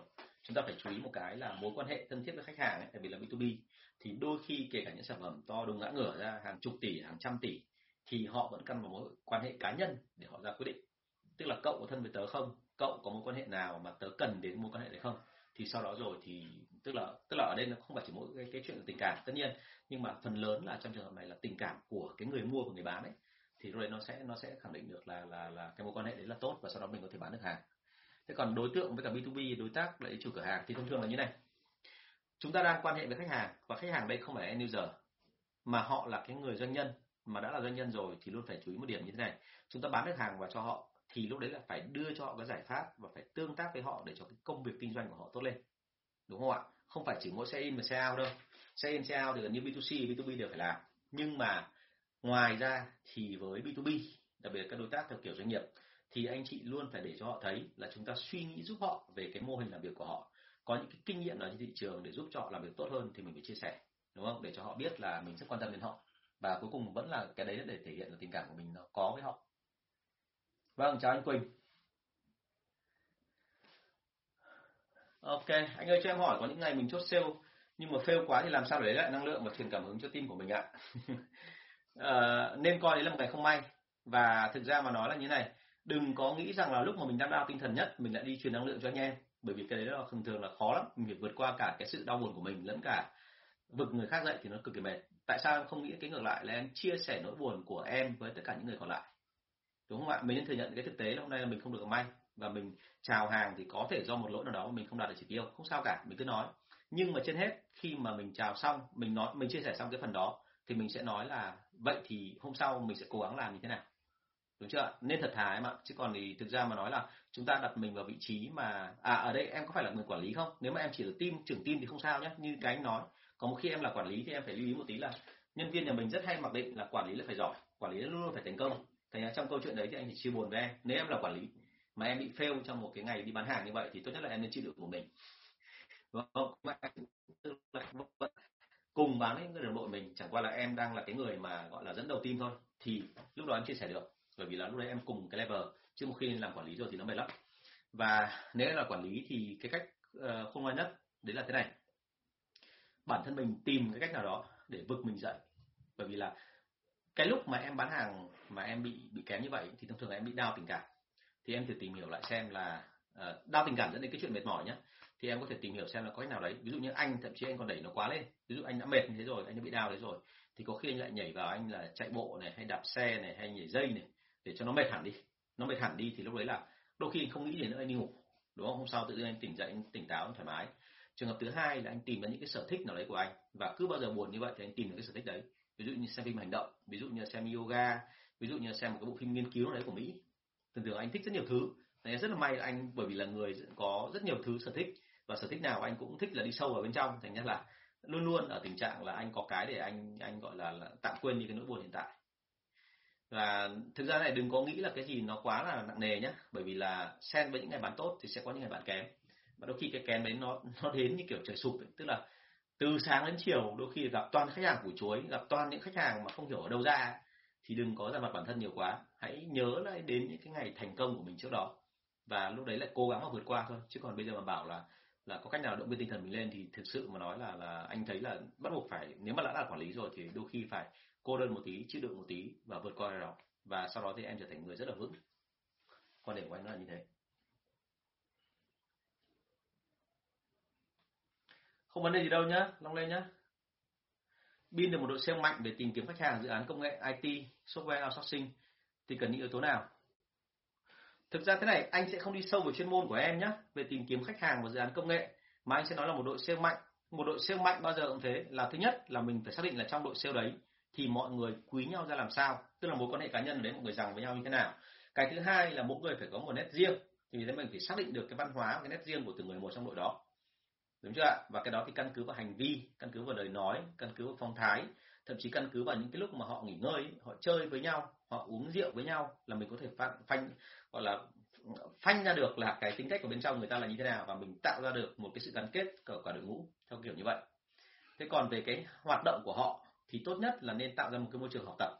Tức là họ làm nhưng mà liên tục chia sẻ kinh nghiệm với nhau. Giống như ở trên đây có nói đấy là thực ra một trong cái quan trọng nhất mà của đội sale mọi người rất ít khi biết là đội sale họ mạnh nhất không phải bởi vì tất cả các cá nhân đều mạnh mà bởi vì đơn giản là tất cả các cá nhân đều chia sẻ với nhau về mặt kinh nghiệm và về mặt kiến thức. Thế thì ờ, cái người quản lý phải là cái người chủ chốt làm được cái chuyện đó. Nếu em là trưởng team hoặc em là quản lý thì em phải cầm trịch về chuyện này. Được chưa ạ? Em đang phát triển một startup công nghệ và cần tìm kiếm một chiến tướng về sale cho sản phẩm đó. Thầy có thể chỉ điểm giúp em những yếu tố nào là quan trọng để tìm ra người đó không? Ờ, nếu mà em là một startup công nghệ thì khuyên thật là như này là đầu tiên em phải tự đi bán đã nhé nguyên tắc của mình đưa ra là thế này là em muốn tuyển một cái ông sale mà khá khá một tí thì ít nhất là em cũng phải em có thể không biết về nghề sale nhưng em phải biết sơ về tất cả những cái đặc thù của ngành mình khi đi bán hàng. Để mà sau đó khi mà kể cả có tìm được chiến tướng chăng nữa em cũng chia sẻ với họ những cái kinh nghiệm mà em đã từng trải qua và họ đỡ mất thời gian đúng không? Nhưng còn cái thứ hai ấy, nếu muốn tìm cái người nào để làm về chiến tướng của em về sale ấy, thì hiển nhiên rồi là gì một người là phải có kinh nghiệm về sale đã đúng chưa cái thứ hai là cái người thích chịu trách nhiệm. Thế nào thích chịu trách nhiệm? Là lúc đó mình sẽ phải nói ngay về cái chuyện là vậy thì tương lai anh ấy muốn trở thành người như thế nào? Nếu như anh ấy muốn trở thành một cái người mà uh, đứng đầu một công ty đứng đầu một team nhóm thì là đấy là cái người có khả năng là có thể mũi chịu sào được đúng không ạ? Và có rất nhiều cái thủ thuật khác ở trong cái đặt câu hỏi để khiến cho anh ấy lộ ra là anh người có trách nhiệm hay không đúng không? Thế thì cái phần này thì cái phần mà mà mà anh sẽ không thể chia sẻ ở trên này tại vì nó nó là một số cái thủ thuật riêng của anh. Thế nhưng bao giờ cũng thế là chiến tướng về sale thì có rất nhiều nhưng mà mình phải lọc ra cái chiến tướng mà phù hợp với tính cách với chính em. Đúng không rất nhiều người bảo với tôi là tiền một chiến tướng sale về thì hãy lưu ý một điểm là đôi khi tuyển về một ông mà rất là mạnh, nhưng ông đấy lại va chạm tính cách với mình. Mình cứ mở mồm ra mình nói câu gì phát là ông phản biện, đúng không ạ? Hoặc là mình, ông cứ nói làm gì đấy mình lại phải ngồi phản biện. Thì lúc đấy là hai ông sẽ không làm ăn được gì hết mà suốt ngày ngồi phản biện với nhau, đúng không? Nhưng nếu mà phản biện theo kiểu là nghe có vẻ hơi sát phạt, nhưng mà thực ra họ vẫn cứ đồng lòng với nhau cuối cùng, thì lúc đấy lại là cái người phù hợp với em. Thế cho nên là em thứ nhất em phải biết em là thuộc loại tính cách gì đã. Sau đó em chọn cái người mà phù hợp với tính cách của em. Thông thường anh chọn cái người mà phù hợp với tính cách của anh nó là bản đối của anh. Ví dụ anh là cái người mà thích là nhẹ nhàng tình cảm thì thông thường anh sẽ chọn một cái người chém đinh chặt sắt. Nếu như anh là cái người mà chém đinh chặt sắt quen rồi thì anh sẽ chọn một cái người làm sao nhẹ nhàng để mà mình có thể là trao đổi công việc nó phù hợp hơn. Cho em hỏi thế nào là một người quản lý thật sự? À, em hỏi trong môi trường nào cơ? Còn nếu mà quản lý thật sự trong môi trường của sale ấy thì thứ nhất họ phải là người sale giỏi đã đúng không? Có tiêu chuẩn hẳn hoi là phải bán được gấp 2, gấp 3 lần so với cả một cái người sale bình thường trong điều kiện là giống nhau đúng không? Và loại khách hàng là giống nhau nhé chứ không phải là ông bán khách hàng to đâu. Cái chuyện thứ hai là người quản lý sale phải là cái người mà làm mẫu được cho cái người sale đi theo mình. Tức là bởi vì kỹ năng anh ta cao hẳn thì không phải cao vì cái doanh số mà anh ta còn phải nói cho người khác hiểu và làm mẫu cho người khác để người khác làm theo đúng chưa và sau cùng anh ta phải là cái người mà biết được người sale của mình cần gì thiếu gì và nên định hướng người sale đấy phát triển theo hướng nào. Một trong những cái thứ mà các công ty mà liên doanh họ làm cho người sale vô cùng an tâm, đấy là khi mà tuyển nhân sự vào, việc đầu tiên họ ngồi xuống là sau khi tuyển xong rồi nhé họ sẽ ngồi xuống với sale và họ lập cả một cái lộ trình thăng tiến cho cái người sale đó. Thì cái người quản lý trong đội ngũ là phải làm được cái đó, đúng không ạ? Anh ta phải làm sao cho cái ông sale kia nhìn thấy cái con đường trước mặt mình ấy, là cái con đường nó rõ ràng của người sale. Và đi theo từng nấc một thì anh ta làm được cái gì và anh ta sẽ đạt được cái ra làm sao rồi là quyền lực của anh ta, kỹ năng, trình độ, thái độ, các thứ, mọi thứ nó phải tăng trưởng như thế nào, đúng không? Thì đấy mới là người quản lý thật sự. Chứ quản lý thật sự thì ở Việt Nam mình đôi khi mọi người vẫn hiểu nhầm. Tức là tôi giao cho anh quản lý một đội. Tức là đôi khi anh chỉ cần báo cáo với tôi xem là hôm nay đội đấy làm bao nhiêu tiền này. Còn tôi đấy cần biết là ông quản lý như nào. À thế thì cái đấy nó không đúng đâu. Mà quản lý ở đây là cái người mà đứng cùng anh em, hỗ trợ anh em phát triển và sau đó rồi lại còn phải làm sao ạ? Vừa răn đe anh em, vừa giả soát anh em, vừa động viên tinh thần anh em để phấn khởi tiến lên đúng không? Nó giống như là nếu mà nói theo cái kiểu nghĩa tình cảm như người Việt Nam mình thì người quản lý giống như một người anh lớn. Người anh lớn thì không phải lúc nào cũng chiều em út. Người anh lớn là cái người giúp cho em út phát triển. Đúng không? Hay đúng hơn là mình gọi là đại ca đấy đại ca trong lò võ hoặc đại ca trong giang hồ ấy. thì đại ca đôi khi là đấm ông em đấy đau nhất. Bởi vì tao phải đấm mày để cho mày hiểu là ra ngoài kia người ta không có dùng làm đấm đâu, người ta dùng con dao thôi. Cho nên là bây giờ mày phải chịu những cái đó, mày phải vượt qua được cái đó, mày phải biết cách là né đòn đi thì lúc đấy bên ra ngoài kia mày mới tồn tại được. Đúng không? Thì ờ, có nhiều đại ca tôi theo kiểu như vậy, đúng không? Yêu cho do cho vọt ghét cho ngọt cho bùi. Thế thì câu chuyện đưa ra ở đây là đấy mới là người quản lý thật sự, là theo đến định nghĩa riêng của anh, đúng không? Còn với em thì là em có thể nhập thêm vào, đúng không update các kênh tuyển sale hiện tại. Rồi, cái này phụ thuộc vào, khánh biết ơi, cái này phụ thuộc vào cái chuyện là khả năng huấn luyện của em nhé còn với anh thì thậm chí là xin lỗi là một cái ông mà không cần nói chuyện ok lắm, mà chỉ cần biết cách là chỉ cần hiểu biết một chút xíu thôi và hiểu sản phẩm nhớ công dụng sản phẩm là anh có thể huấn luyện thành nhân viên bán hàng được rồi. Thế cho nên là thực ra anh không phân biệt lắm về các cái cái cái cái cái, nguồn tuyển dụng. Nhưng mà với các cái bạn mà à, mới vào làm à, nghề và cũng chưa có cách huấn luyện nhân viên tốt ấy, thì cái lời khuyên đưa ra là tạm gọi là hơi trùng lập tí nhá là nên tuyển những cái người mà đã có kinh nghiệm rồi. Và sau đó thậm chí là sao để về họ làm cho đội của mình nhưng mình lại học hỏi từ phía họ thì như thế là ok nhất đúng không? Thành ra là lúc đấy cái kênh tuyển sale của mình sẽ là sao? Là từ các công ty mà tương tự như của mình thậm chí là đối thủ cạnh tranh, đúng không ạ? Giành giật người ta, rồi thậm chí là có thể là đi, giống như ở trên anh có nói đấy, là đi tra về tận những cái trường mà những cái nhân viên của mình trước đây đã từng học, để xem xem là có những người nào giống như nhân viên đấy không. Mình thấy rằng là một số chung là họ học từ trường trung cấp đấy ra, thì mình sẽ quay trở lại trường trung cấp đó, bởi vì thông thường tất cả những người từ trường đó ra thì sẽ đi làm người sale, và họ sẽ rất thích nếu như ở cái công ty của mình có một người từ trường đó ra làm, họ sẽ cố gắng lặp lại cái thành công đấy của các anh ấy ở công ty của mình đấy một số gợi ý nhé còn thực ra các nguồn thì đa dạng lắm. Vâng tính cách của em là bạn Xuân Vũ hỏi này. Tính cách của em là làm việc thẳng thắn và ham việc chỉ nghĩ đến giải quyết công việc là nhiều. Thiếu một cái là pha trò hài hước và khi ngoài giờ làm việc với đối tác đồng nghiệp vậy thầy cho em lời khuyên ạ. Có cái gì đâu phải khuyên hả Vũ ơi? Em làm tốt mà. Nếu em làm tốt đến công việc của em và em em bị thiếu cái gì thì em em nghĩ về cái đó thôi. Và cái chuyện mà cái chuyện pha trò và làm người khác cười ý, thì không phải là ai cũng làm được đâu và hãy nhớ là thế này là mình cứ cố gắng tự nhiên nhất có thể. Và thậm chí nếu cần thì mình hãy tập là kể lại những câu chuyện cười cho người khác nghe. Đúng không ạ? Ban đầu thì gọi là năm người cười, năm người không cười. Về sau số lượng người mà cười tăng lên thì như vậy em có hiệu quả. Đúng không? Chứ còn thì không ai sinh ra đã hài hước ngay rồi.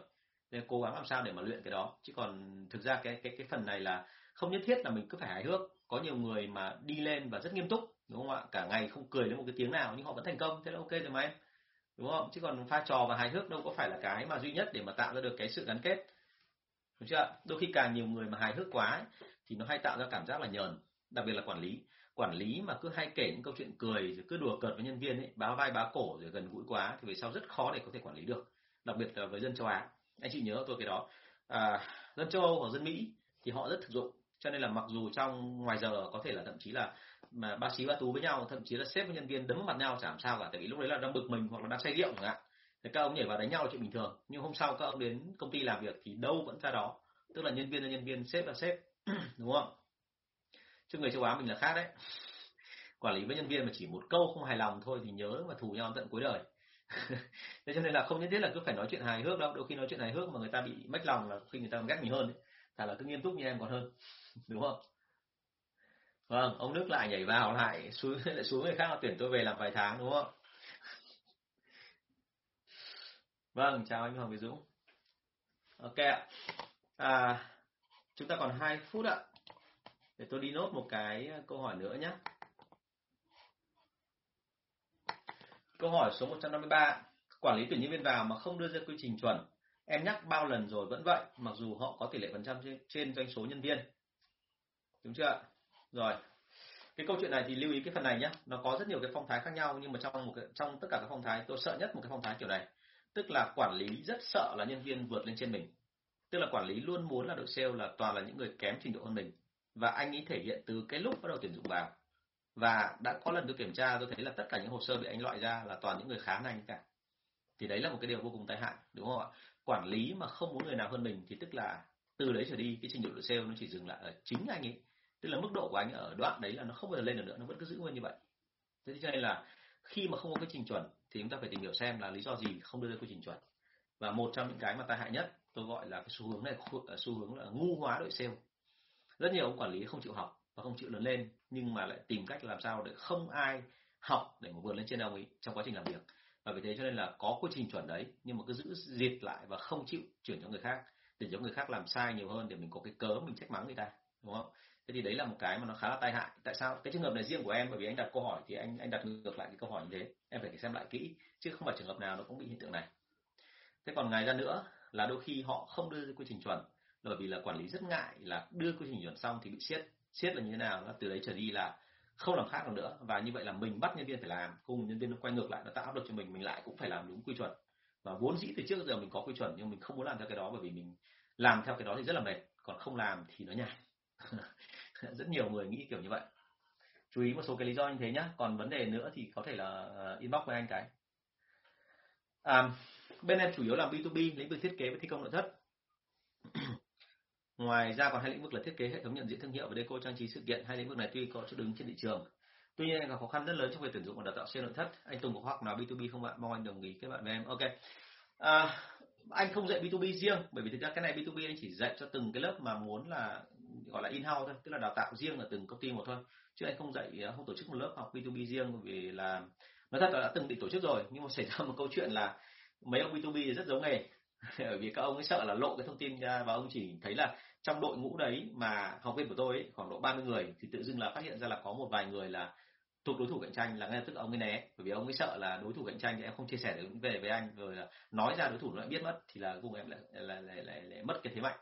Thế là ông không đi học cuối cùng là rất khó để tổ chức B2B tôi chỉ dạy những cái lớp mà à, nếu public thì đấy là là kỹ thuật sale bán hàng nói chung thôi có, có không diện riêng B2B rồi um, cái việc khó khăn của em trong cái chuyện là tuyển dụng và đào tạo sale nội thất thì hãy nhớ một điểm như này. Thế nào là sale nội thất? Sale nội thất là một cái người mà thứ nhất là chúng ta phải nói thẳng luôn là họ có hiểu biết đôi chút về thiết kế nội thất đúng không ạ? Họ biết về cái phong cách là uh, gọi là thiết kế của từng cái sản phẩm một. Họ biết là cái xu hướng thiết kế nó đi về đâu đúng không ạ? Bản thân anh nhé ngày xưa anh đã từng làm uh, trưởng ban không gian sống nhưng mà anh hoàn toàn không biết gì về kiến trúc cả. Và trong cái quá trình đó thì anh biết một ít về tạm gọi là cảm nhận một tí về mỹ thuật thôi chứ anh không phải là cái người học mỹ thuật một cách bài bản. Thế thì khi mà anh nhìn những bức tranh ấy, anh lại biết cách bình phẩm à thế như vậy là anh lợi dụng cái khả năng bình luận dùng cái từ dùng của anh rất là tốt để anh chia sẻ cái cảm xúc của anh về một sản phẩm với người khác. Và anh vẫn trở thành là trưởng ban không gian sống tức là chuyên môn bình về những cái nhà đẹp nội thất đẹp. Đúng không ạ? Vậy thì câu chuyện đưa ra ở đây là sao? Em đừng có tìm cái người mà có chuyên môn về ngành nội thất, mà em phải tìm cái người có khả năng giao tiếp, sau đó dạy cho người ta kiến thức về nội thất. Đúng không ạ? Kiến thức một cách cơ bản, rồi là dạy người ta cái cách dùng từ đa dạng phong phú để tạo nội thất. Như thế là thành công, đúng không? Còn tất nhiên là kỹ năng khác thì họ phải học rất giống như là một cái người làm sale. Ví dụ như là kỹ năng trình bày, kỹ năng tạo thiện cảm, kỹ năng xử lý phản đối, kỹ năng chốt đơn hàng, kỹ năng là bám đuổi khách hàng để cho liên tục liên tục là họ không thể rời mình ra được và họ liên tục phải quay trở lại mình đúng không? Thì đấy là cái kỹ năng nói chung là về sale. Rồi có gì inbox anh nhé vâng à, cảm ơn các anh chị rất là nhiều. Thời gian bây giờ nó không còn nữa thì bây giờ tôi xin phép là dừng lại ở đây. Một lần nữa là cảm ơn sự à, đóng góp và sự chia sẻ của anh chị. Tôi rất là mong nhận được thêm nhiều câu hỏi nữa. Nếu như ai mà chưa kết bạn với tôi thì cũng cứ gửi cái cái cái câu hỏi về inbox của tôi và tôi vẫn chỉ check cái đấy thường xuyên thì uh, nếu anh chị có câu hỏi nào về chương trình này của tôi cũng như với cái lớp học của tôi thì vui lòng liên hệ với bạn thắm của tôi. Bạn thắm là là hỗ trợ của tôi. À, số điện thoại là 077 à, 576 2194 077 576 2194 à, có chuyện gì nữa thì tôi rất là vui lòng uh, trả lời các câu hỏi của anh chị. Cảm ơn và hẹn gặp lại anh chị trong các chương trình lần sau. Chào mọi người